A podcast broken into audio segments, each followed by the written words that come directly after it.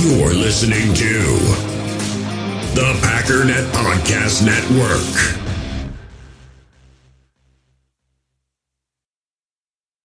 This episode is brought to you by Shopify. Whether you're selling a little or a lot, Shopify helps you do your thing, however you cha-ching. From the launch your online shop stage, all the way to the we just hit a million orders stage. No matter what stage you're in, Shopify's there to help you grow. Sign up for a one dollar per month trial period at shopify.com slash special offer, all lowercase.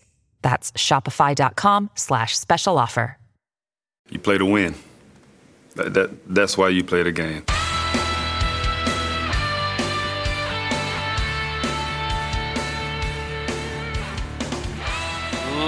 Ladies and gentlemen, welcome once again to the PackerNet Podcast. I am your host and resident fanalist, as always, Ryan Schlip.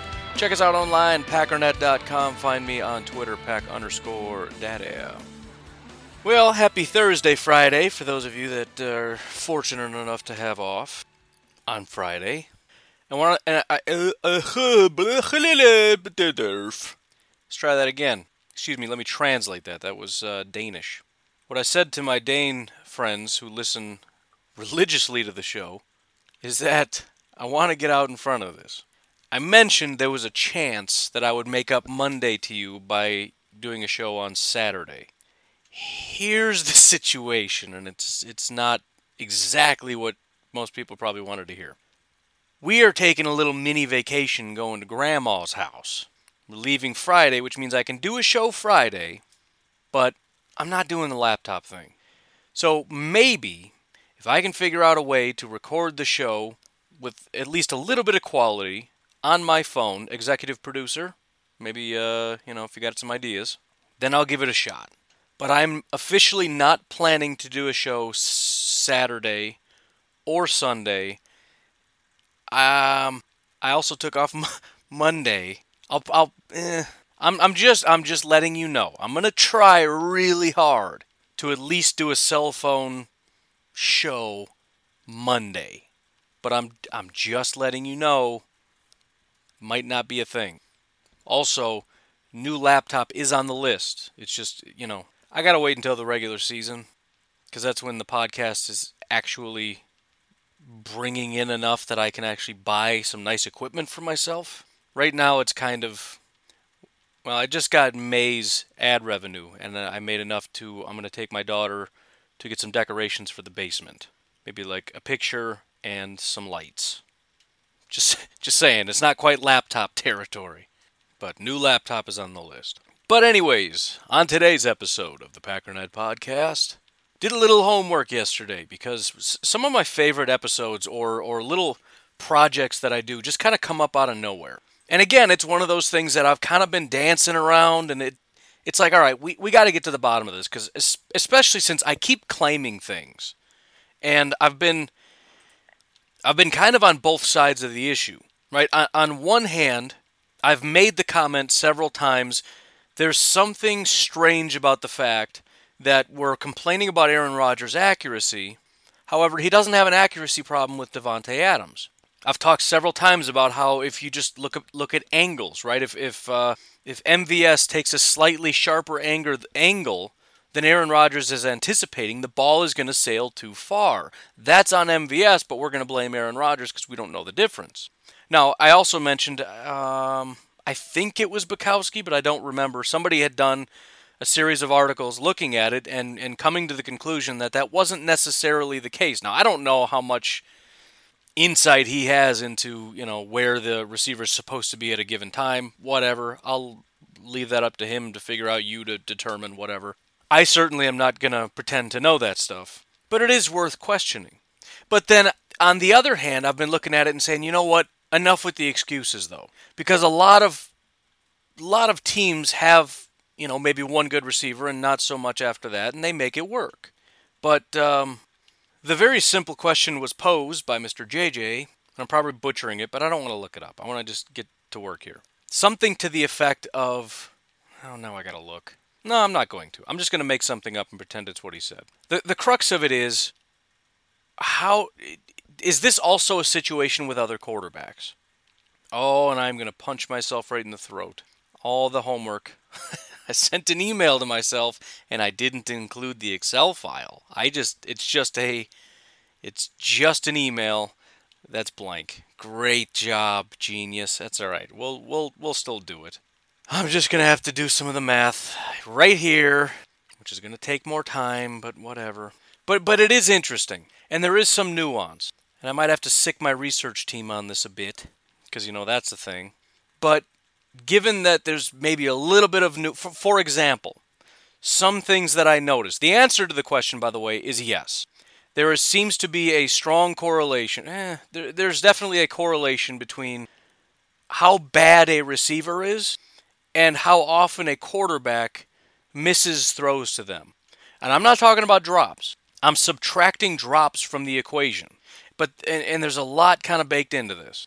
But there's also, for example, average depth of target. The further down the field you are on average, M V S for example, the harder the throws tend to be.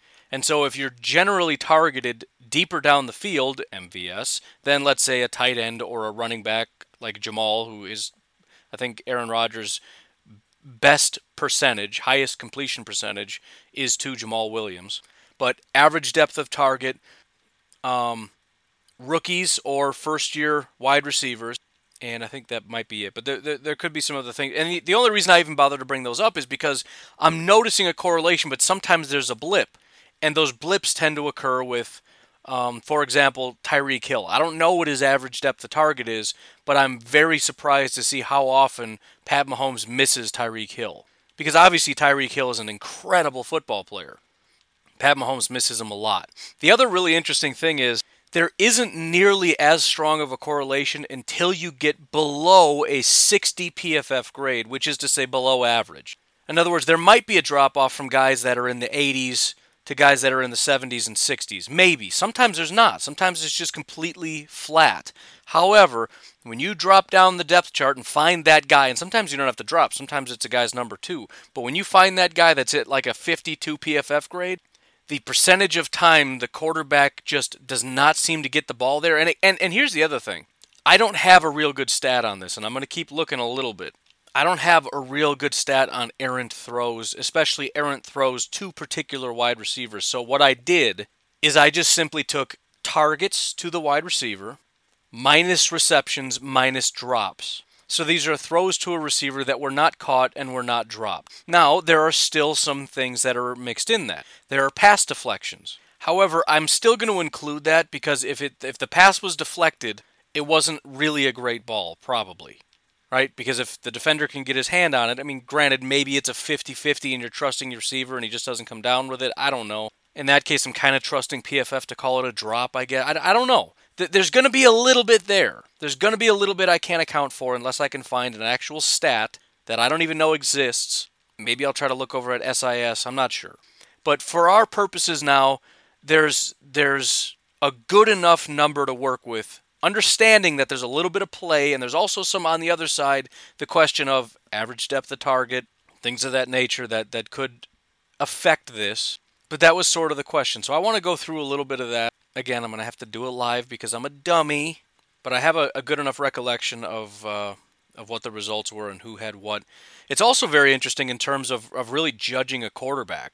You kind of learn a lot, or at least start to, to get some theories. For example, Pat Mahomes was shockingly bad to everybody except his extremely elite tight end, who, first of all, is probably not super deep down the field. I'll have to confirm that. And, well, no, I'm not going to right now. Again, th- there'll be a part two of this. Everybody else on his team, many of which have very good P F F grades, in other words, are generally very good wide receivers or receivers of, of some caliber, running backs, tight ends. His um, bad throw percentage, which is essentially a, a metric that I just made up, which is targets minus... So you, you can do this yourself if you want to poke around. It's targets minus receptions minus drops, and then you get a value, and then you just divide it by targets. How many of the times when you threw to this person... was it not caught and not dropped? That's all that is. I think everybody over, and it's hard to get a baseline, but, but basically if you're at thirty-ish percent or higher, that's pretty bad. That's when it starts to get kind of questionable. And for Pat Mahomes, everybody not named Travis Kelce was over thirty. And I shouldn't say everybody. Of the guys that he threw to a lot that were good football players, they were all around thirty percent or higher. On the flip side, I'm getting a little ahead of myself, but it's, it is interesting. Again, you kind of learn and start to see or, or be able to develop some theories because there's things that should happen. There's things that you expect, and then what is the result compared to expectations is kind of how you start to develop theories. Because the, the way that we can look at it from here is you kind of say, okay, I'm expecting you to throw at least around this much. It should be caught this often with this caliber of wide receiver. Was it? Yes. Okay. This guy's really bad. I'm expecting this to be closer to about forty percent or or or so of your passes getting completed. However, you're you're still at about twenty-two percent. And it doesn't really matter the caliber of wide receiver. You seem to be getting pretty good. Pa- so then I'm starting to wonder, this is a pretty good quarterback. And the only guy that I found, and I really only looked at good quarterbacks. I didn't really look at the bad ones because I wanted to compare, you know, because we're tr- the, the question really is about Aaron Rodgers. So I'm looking at high caliber quarterbacks, or at least people who are presumed to be high caliber quarterbacks. And the only guy I saw where it didn't seem to matter how good the wide receiver was, he was just on point, you know, twenty-ish to twenty-five percent, right in that range, maybe a little lower, even with wide receivers that are just kind of putrid, was Mister Deshaun Watson, which, strangely enough, might prove their head coach, who everybody's been making fun of, right. Not, not. I mean, listen, it, it was a bad trade either way in terms of value, but if anybody out there, just based on this one metric, is going to be able to work with, you know, three decent wide receivers as opposed to one really good one and some blech. I shouldn't say that. Fuller isn't blech. Fuller's become a pretty good wide receiver, but whatever. It might be Deshaun Watson. Again, it's it's just fun to get these new metrics because then you can start to develop new theories and ideas and see things from different... I, I don't know. I think it's fun. But that's what we're going to look at, even though we're half done now because I can't shut my mouth and just get to the break. I get excited about stuff, man. I like talking about stuff. I'm, I'm I'm I'm happy this is a thing. And for the second time, I've created my own metric, and it is one of my favorite metrics. I got to tweak it a little bit, but I'm excited about it. Pressure percentage is the other one, although it, it technically kind of exists. Nobody really puts it out there, including P F F. That's why I have to do the math every time. And I do think it is an awesome metric. And it's mine. I own it. I win. Burn. I'm going to start my own website with my own stats, and it's going to be awesome because they're going to be good stats. Cool stats that you've never seen. And then it's going to get real popular, and it's going to start making money, and then P F F's just going to start adding it to their website, and then, then it's going to go away, but it's going to be great. You ever been tired hyper before? Just wondering. I don't know. I, I just wondering if it's a thing. I don't know. I might have invented that too. I'm not sure. But anyways, that is what's on the agenda. Um, considering I went through a ton already, we might touch on a few other things. Also, because I'm doing everything completely backwards, we're going to do some news and notes on the other side of the break. I should have started with that. But, uh, you know, my show, my rules. But anyways, as always, if you'd like to support the show, patreon.com forward slash pack underscore daddy. It would be very greatly appreciated. You can join for as little as a dollar a month. I currently don't have anything special going on for Patreon. I used to. I'm sorry. I'll think about it. I'll, I'll work on something. At this point, it's just a matter of supporting the show for the sake of supporting the show. Otherwise, a five-star iTunes review or Stitcher review would be greatly appreciated. Stitcher is completely free. You don't have to sign up. You don't have to be a special user because it's not Apple. You can just go there, five stars, write a review, boom, done. Otherwise, word of mouth is fantastic. Also, inviting people to the Facebook group, just a thought, just throwing it out there, just giving you ideas on how to, just helping you to help me. But anyways, let's take that break, and uh, we'll be right back. We all have smartphones, and we all know they're pretty amazing, but they also can be amazingly distracting, especially when we're around other people. So U S Cellular wants us to reset our relationship with our phones by putting down our phones for five. That's right, a company that sells phones wants us to put down our phones. And to see what we find, learn more at uscellular.com forward slash built for us. In the hobby, it's not easy being a fan of ripping packs or repacks. We get all hyped up thinking we're going to get some high-value Jordan Love card, but with zero transparency on available cards and hit rates, it's all just a shot in the dark. Until now. Introducing Slab Packs from arena club dot com, the only repack that provides real value, a complete view on all possible cards, and clear hit rates for each one. Now when I buy Slab Packs on Arena Club, it finally feels like I know what I'm getting. And honestly, the best thing for me and my son is the fact that we're kind of novices into this. When I walk into a card shop with my son, and a card says it costs forty dollars, kind of just taking his word for it that that's a good value. So I appreciate the transparency on grading, as well as just getting excited about seeing what you could potentially get. Right now, you can get ten percent off your first purchase by going to arenaclub.com slash packdaddy. Wow, that's crazy offer. ten percent off a four hundred dollars slab pack. That's forty bucks right there. Anyways, that's arenaclub.com slash packdaddy for ten percent off your first purchase. With threats to our nation waiting around every corner, adaptability is more important than ever. When conditions change without notice, quick strategic thinking is crucial. And with obstacles consistently impending, determination is essential in overcoming them. It's this willingness, decisiveness, and resilience that sets Marines apart. With our fighting spirit, we don't just fight battles, we win them. Marines are the constant our nation counts on to fight the unknown. And through adaptable problem solving, we do just that. Learn more at marines dot com. So why don't we go ahead and start with Aaron Rodgers just to get a feel for what exactly we're talking about? Because that, that was really the first question, because it was always just assumed in my mind that he misses more with other guys than with, for example, Davante. And I, I honestly was shocked to see how often he misses Davante. If we do our little trick, um, Davante Adams was targeted one hundred forty-six times. He caught one hundred of them. He had nine drops, so one hundred forty-six minus one hundred minus nine. On average, Aaron Rodgers misses Davante Adams twenty-five percent of the time, which I guess if you think about it in terms of three out of four times he's throwing to Davante, it's a good throw. It's on target. It sounds a little better that way. Um, if you look at Allen Lazard, Allen Lazard had a... First of all, Davante was an eighty-eight overall grade. Um, Allen Lazard, sixty-nine, so about, you know, seventy-ish, which is good. He was also at twenty-five percent. If you look at Aaron Jones, another good receiver, granted, again, closer to the line of scrimmage, but we got to put a little bit of a curve on it. Again, I'll, I'll look at average depth of target at another time. There'll be a part two.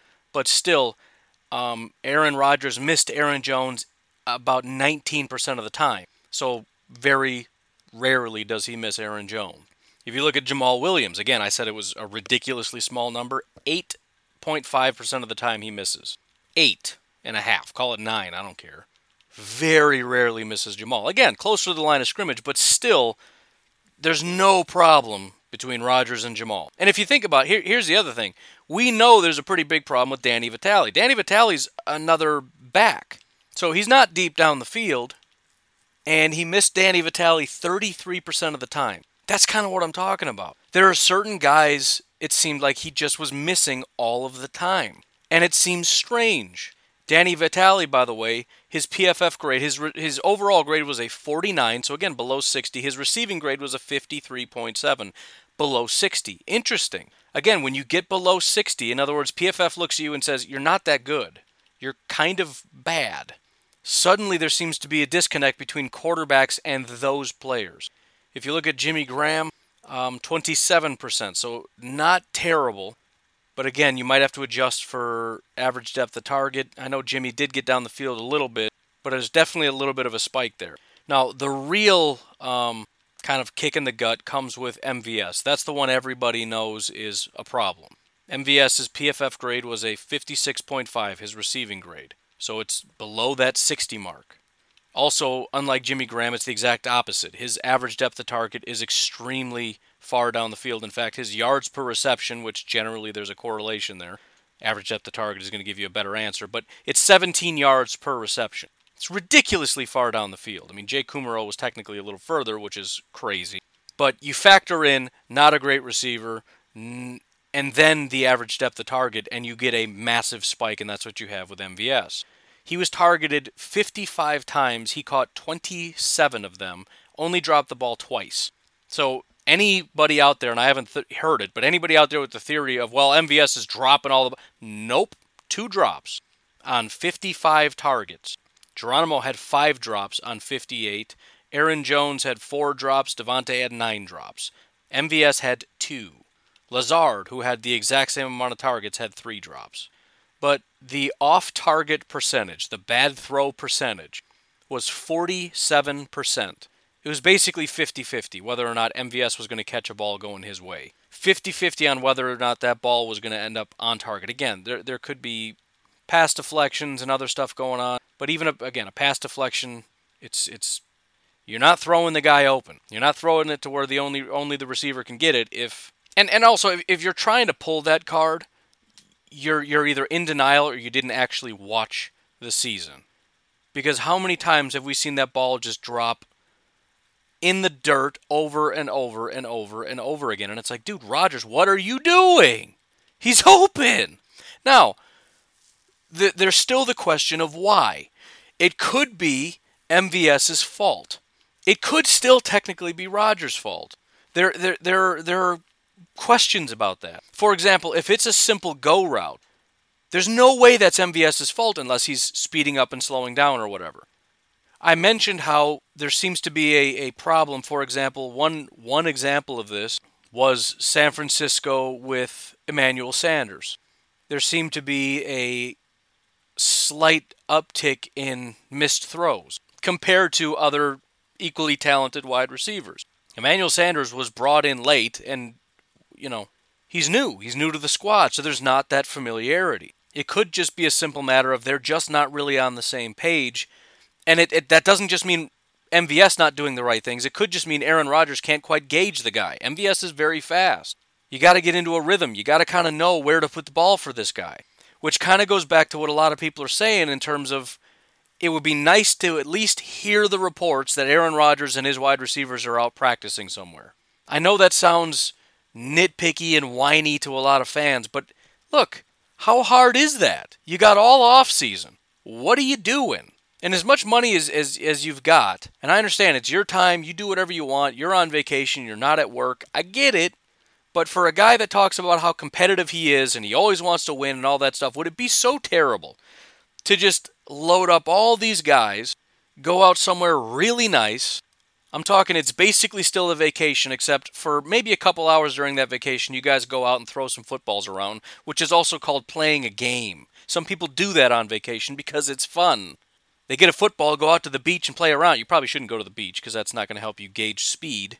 But I, I you know, and I, maybe they do, and it just doesn't get reported. I don't know. I don't. I don't have an itinerary of everything Aaron Rodgers does. But it wouldn't be the worst thing, especially when there seems to be an issue with some of your receiver. And, and regardless of whose fault it is, this is a great opportunity. This is a great opportunity for you to correct him and be like, look, this is what I needed you to do on that play, and just run through it. I mean, you know where the problems lie.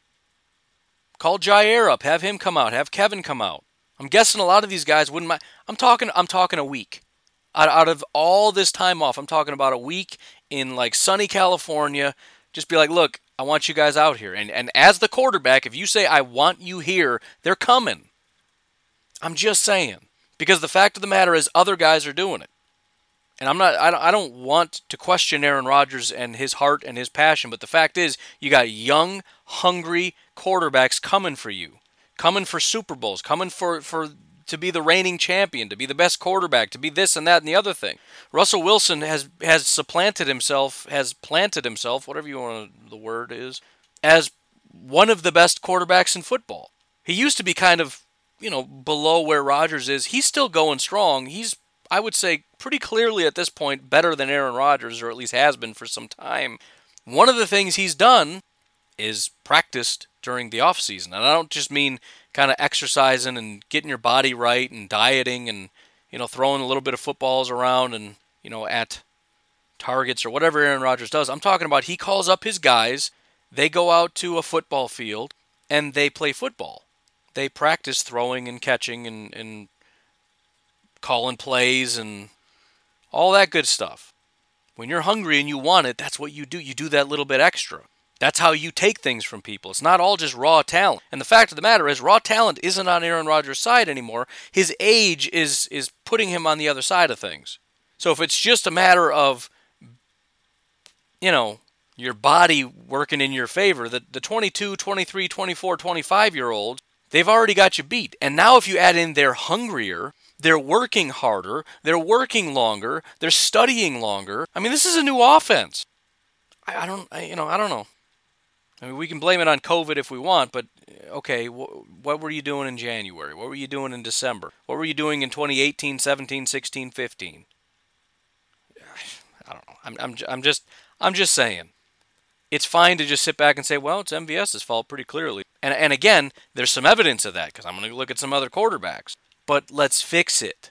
If it's a little bit you and a little bit him, either way gets fixed when you make him better. Well, if he would have cut a little sharper, great. Tell him that. Have him practice that. Run it again. Sharper.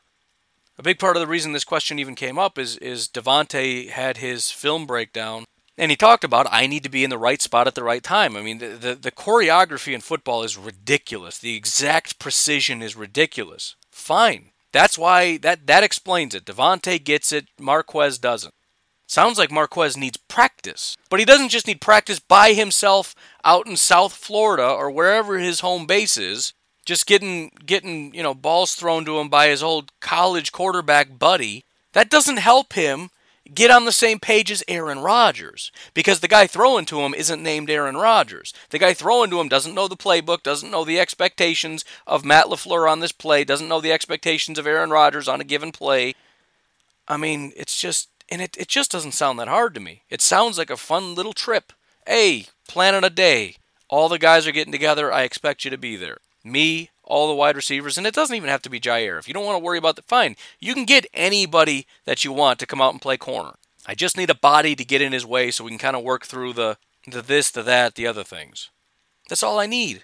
And again, maybe they're doing it and it's just not getting re- reported. Remember I said this sentence, because when the news article comes out that they did, I don't want you throwing this around at me. I'm saying as of right now, I haven't heard anything. I've heard reports of other quarterbacks doing it. I've never heard of a report of Aaron Rodgers doing it. It's one thing to say you're hungry and to say you're competitive. But when you look at just a, a very low-hanging fruit, not very difficult thing to do, that everyone's just like, nah, it's my time off. Okay, well, then you can say it and other people can actually do it. We'll let Pat Mahomes be about it while you talk about it. And we'll just hope that this scheme makes it a little easier for you and your wide receivers who d- are not on the same page. Sounds like a plan. Who knows? Maybe A J Dillon will just run it thirty times a game and we don't have to worry about it anymore. I'm, I mean, I'm, I'm I'm being mean and facetious, but I mean, come on now. Especially now that we, we didn't go out and get somebody. We don't have some top-tier wide receiver. And by the way, even if we did, you still have to get on the same page with them, which is going to take time.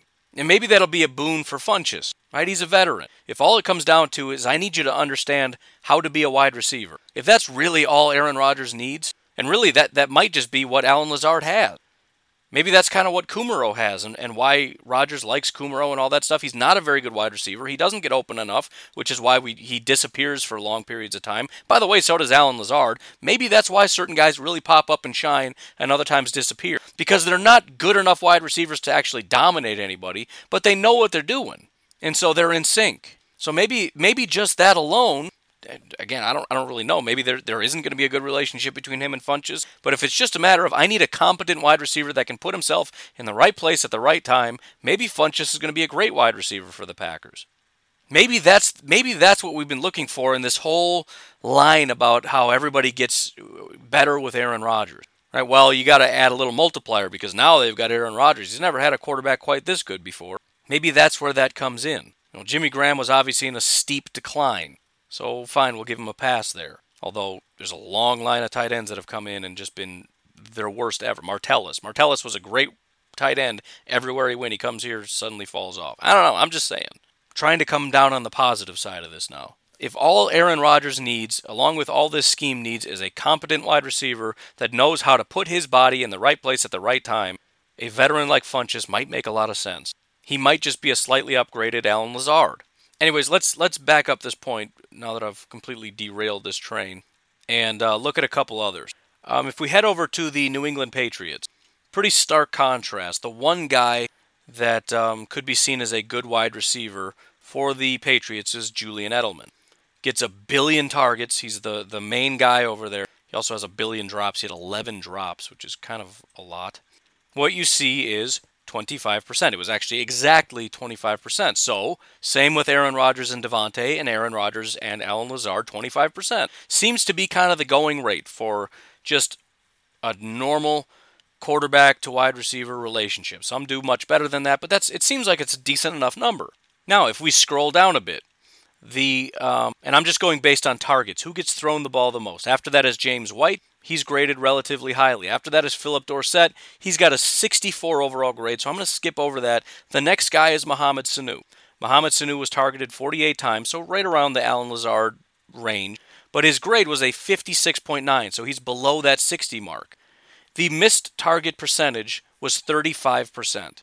I mentioned Houston is a, a little bit of an outlier here because I, I don't think I can get anyone at thirty percent. But if you look at, for example, DeAndre Hopkins, one hundred sixty-eight targets, one hundred nineteen receptions, only six drops, twenty-five point six percent. What do you know? If you look at Will Fuller, another highly graded wide receiver, not obviously DeAndre Hopkins, but a good wide receiver, he was at twenty-two percent. The first wide receiver you come to, and it's a pretty small sample size, whatever, but it's that is a below average grade, is Kiki Kuti. I think he was a rookie. Kiki was at twenty-nine percent. So it's it's not a massive number. It's not up in the forties or high thirties, but it's still a slight uptick. Again, very impressed with this quarterback who's able to get the ball pretty accurately to just about everybody. This is uh, sort of the outlier here. If you look at Pat Mahomes, I mentioned how um, Travis Kelce is really the only guy. This is sort of an outlier as well, to where even really good wide receivers are pretty bad as far as the numbers. Travis Kelce, nineteen percent. Tyreek Hill, twenty-nine percent. So, I mean, it, it's still not quite thirty, but it's it's not a super great number. But but again, if you add in average depth of target, if we assume he's usually a more of a deep threat, although he might not be, because I know he gets a lot of like wide receiver screens and stuff, and he just takes it to the house. But if we give him that leeway, then we could say, okay, maybe that accounts for that extra four-ish percent from, you know, twenty-five, which is kind of the, the going rate, I guess. But then you look at Sammy Watkins, who, although not elite, he's still at a seventy overall receiving grade, which is pretty solid, thirty-three percent. That's not good. So this is kind of the outlier to the other, the other direction. Pat Mahomes seems to be missing a good amount to just about everybody but Travis Kelce. Dallas is tough because Dallas actually, it's so crazy that they were so bad. Dallas doesn't really have anyone below average. I mean, Jason Witten technically was, but I mean, his average depth of target is like two yards. The guy can't even run beyond two yards. His yards per reception was eight point four compared to Michael Gallup at sixteen point eight and Amari at fifteen. So, I mean, as you scroll down, Randall Cobb was a seventy. Um, you really have to go all the way down to Cedric Wilson, who got eight targets, so it's not really worth even looking at that. However, his numbers were pretty solid with Amari Cooper, Michael Gallup, Jason Witten, Randall Cobb, Ezekiel Elliott, obviously. Um, but then as you work your way down the list and you get to Tavon Austin, who is the lowest graded of the wide receivers that, you know, got somewhat decent targets. And also he's got very few targets, probably for a reason. But his receiving grade was a sixty-three point nine, so he's just above that that metric, but there's a massive jump. All of these guys, twenty, I mean, eighteen, nineteen, twenty, twenty-four, twenty-five percent. I think Amari was, was around twenty-five percent. Tavon Austin, all of a sudden, there's a jump up to forty-three percent. Again, I, I don't have anyone that falls below that fifty that I can look at. Tavon Austin is the closest thing, and there's a massive jump. Randall Cobb, really low. Everybody was really low, but there was there was just... It was just off between Tavon and Dak. It just wasn't working. Again, these are like M V S numbers. Um, if we look at Carson Wentz and the Eagles, Zach Ertz, number one most targeted guy. He is a tight end, but I think he still is relatively deep. I mean, it's kind of funny that the two most targeted guys are Zach Ertz and Dallas Goedert. They use tight ends like crazy. But Zach Ertz is at twenty-eight percent. A little bit high, but whatever. If you look at Dallas Goedert, the other tight end, nineteen point seven, we'll call it twenty percent. Both graded very highly. If you look at Alshon, it's thirty percent. Not very good. This is kind of kind of similar to Pat Mahomes, where it's almost as if thirty percent is more the baseline for him, right? Zach Ertz, twenty-nine percent, Alshon, thirty percent. Still, if we look at Nelson Agholor, it jumps up to thirty-five percent. Nelson Agholor is below that sixty mark. So again, there, there's just, it, it's not perfect. And there's differences depending on the quarterback. There's differences depending on, you know, the, the depth of target, the team, the scheme, the uh, familiarity. But th- what you're not seeing is consistency from bad receivers and good receivers. Even if, you know, Carson Wentz is not, not doing a very good job with his accuracy and is kind of floating around thirty percent as opposed to a lot of other quarterbacks at twenty-five percent, still, you get to Nelson Agholor, who is the one really bad wide receiver among the guys that gets the ball a lot. I shouldn't say really bad. He's fifty-four. He's below average. But still, he's below that sixty. What happens? There's a spike. There's a spike in the number of times the quarterback misses the guy. That's all we're looking for. And I came into this blind. I thought, yeah, that's a good question. Let's look at it. And sure enough, with with f- a fair amount of consistency, when you find that guy, when you go down the list, whatever the baseline is, as you go down the list, when you get to that guy, or or at some point you get to that guy, whether it's the bad receiver or in the case of Dallas, you get down to Tavon, which is a guy that just doesn't get the ball very often and probably for a reason, there's this spike. The quarterback just seems to miss more often. I think sometimes we just look at it as when a quarterback misses, it's just because he misses. It's just because he did a bad job. There is sort of an element, though, of the receiver's responsibility for the quarterback throwing a bad pass, as strange as that sounds. But remember, this isn't this isn't uh, this isn't the receiver goes and runs a route and then stands there and then the quarterback has to throw to a static target. A lot of these throws are anticipatory, meaning as you come out of your break, I'm throwing it. And so I have to be able to calculate in my mind as the quarterback not only the speed at which you're running, but the angle at which you're running. And if you don't run at the right speed and angle that I'm anticipating, now again, that could be my fault as the quarterback for not understanding you, but there's also a good chance, and again, by looking at team after team after team, there seems to be a high correlation that it's the wide receiver who doesn't seem to know what he's doing. That that's going to account for a few more balls not quite getting to where it needs to get. You know, I mean, the Vikings, and the Vikings are kind of like Dallas, they don't really have bad receivers, but just compare Stephon Diggs, Adam Thielen, and Laquon Treadwell. And we know there's been an issue between Laquon and and uh, and this team. I mean, they let him go and brought him back. And, and he did grade out fairly well, but that was a really small sample size because they brought him back, and he's always graded out pretty terribly. But just, just the, the targets, just the quarterback's ability to get the ball to Laquon Treadwell. Stephon Diggs, twenty-five percent. Adam Thielen, twenty percent. Laquon Treadwell, forty-four percent. He missed. If it if, if none of it comes down to the wide receiver, the quarterback's miss percentage should be relatively equal for every single wide receiver and then adjusted for basically just difficulty of the throw. So average depth of target would be a major factor. But you're not going to see a difference in twenty-five percent, twenty percent, and forty-four percent. Some of this absolutely has to fall on the wide receivers. Final example, New Orleans Saints. New Orleans Saints uh, is one of the teams I point to in terms of why we don't have excuses. They have one good wide receiver and nothing. Drew Brees, who is probably the most accurate quarterback in all of football, hit Michael Thomas, missed Michael Thomas, I should say, fourteen percent of the time. Ridiculously low. On one hundred eighty-eight targets, one hundred fifty-six were caught, six were dropped. Michael Thomas had more receptions than most wide receivers had targets. Look at their number two wide receiver, Ted Ginn. Again, one of the most accurate quarterbacks in football. The second most targeted wide receiver on the team with a fifty-six point seven overall receiving grade. The missed target percentage was thirty-six percent. Drew Brees missed him thirty-six percent of the time. Again, we're not talking about drops. Drops are re- removed from the equation. fifty-five targets, thirty-one receptions, four drops. fifty-five minus thirty-one minus four divided by fifty-five. The massive difference between Michael Thomas and Ted Ginn cannot simply be explained by, you know, slightly harder passes and, you know, better D Bs on Ted Ginn, which obviously is not a thing. So either way, it's it's an interesting thing to look at. Either way, relationship um, between quarterback and wide receiver and a wide receiver's ability, and, and that's kind of an inter- interesting thing as well, a, a wide receiver's ability to do his job is partly down to his, his talent, but it's also very largely down to his ability to to just play correctly, right? So there's there's do the right thing, regard even if there's nobody on the field, right? If if we don't have any D Bs, any safeties, linebackers, nobody's on the field. It's it's a quarterback and a wide receiver. This would be Aaron Rodgers and M V S just out on the field, just playing, just throwing. Can we complete passes? Can you be where I put the ball? Then there's the secondary ability, which comes down to talent. Can you beat the guy across from you? That's Davante coming off the line of scrimmage.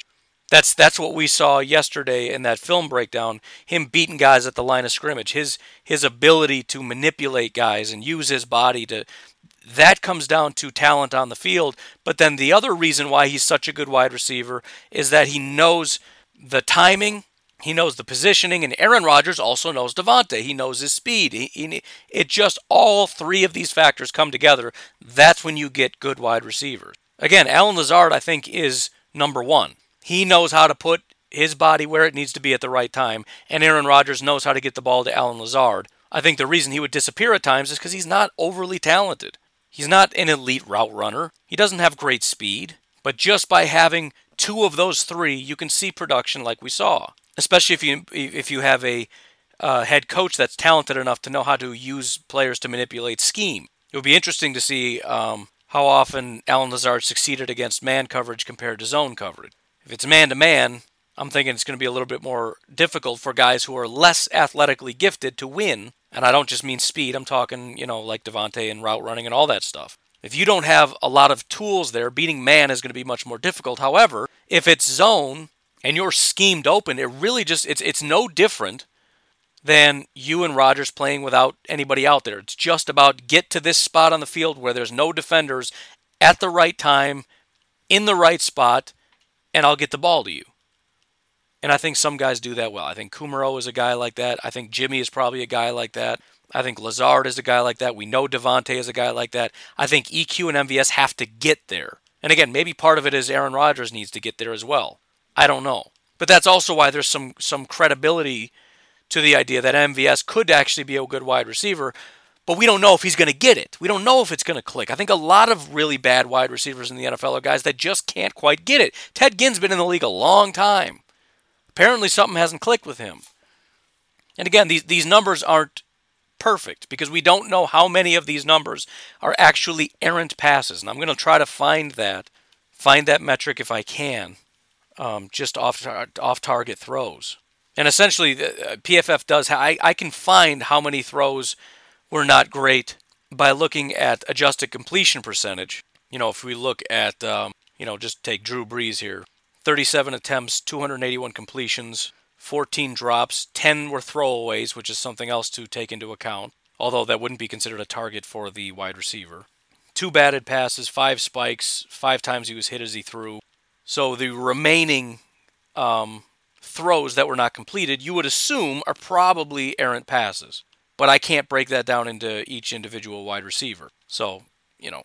But still, the the the fact that there is a correlation definitely points to the fact that lesser wide receivers are getting the ball thrown to them less accurately, which would be odd that a quarterback would be at fault for that. And it also changes the way we look at wide receivers. Um, you know, why is it, and this this is probably, this goes beyond wide receiver. This is every position. Why is it so many talented first-round guys don't pan out? Because athleticism only takes you so far. Jerry Jeudy, based on athleticism, is going to be awesome. What do we know about Jerry Jeudy in terms of his ability to put himself in the right place at the right time and build that chemistry with his new quarterback, who is not a very good quarterback, by the way? I don't know. But I think that's an important question to ask. And and M V S is the perfect example of this. He's got all the athletic tools you could ever want in a wide receiver and more. But he doesn't have that extra ability. Right? I mean, just, just something as simple as as you're running a go route, you kind of slow down and then speed back up. It's over. It's as soon as you take your foot off the gas a little bit, ball's gone. You're not going to get it. You know, if you look back at even if you watch that video, if you haven't yet, go check it out. Somebody posted it in the Facebook group, or you can find it anywhere. Uh, Davante Adams sat down with Brian Baldinger, and he, he just kind of broke some stuff down. But one of the plays, and I, th- I thought it was weird, it was the one in which he beat Sherman in Seattle. When you watch it, it's strange because he beats him, and then he kind of like runs back to him. It's like, why are you doing that? Because what he said is he jumped too far inside, and Rodgers wants him a little bit further to the outside. So he actually runs back basically into Richard Sherman, which seems counterintuitive, and then cuts it up. Imagine if you're a guy, for example, like M V S, and you actually beat it. We won't say beat Richard Sherman because, you know, it's it's not really the important part of this, and I don't want people to get hung up on something that probably would never happen. But let's say he beats anybody. There, there could be a situation in which he beat a guy, he's excited about it, and he wants to just simply run away for him, so he stays too far inside, and what we see is, and as an end result, Aaron Rodgers throws the ball too far to the sideline, misses M V S by just a little bit, and we look at it and go, Rodgers, what is your problem?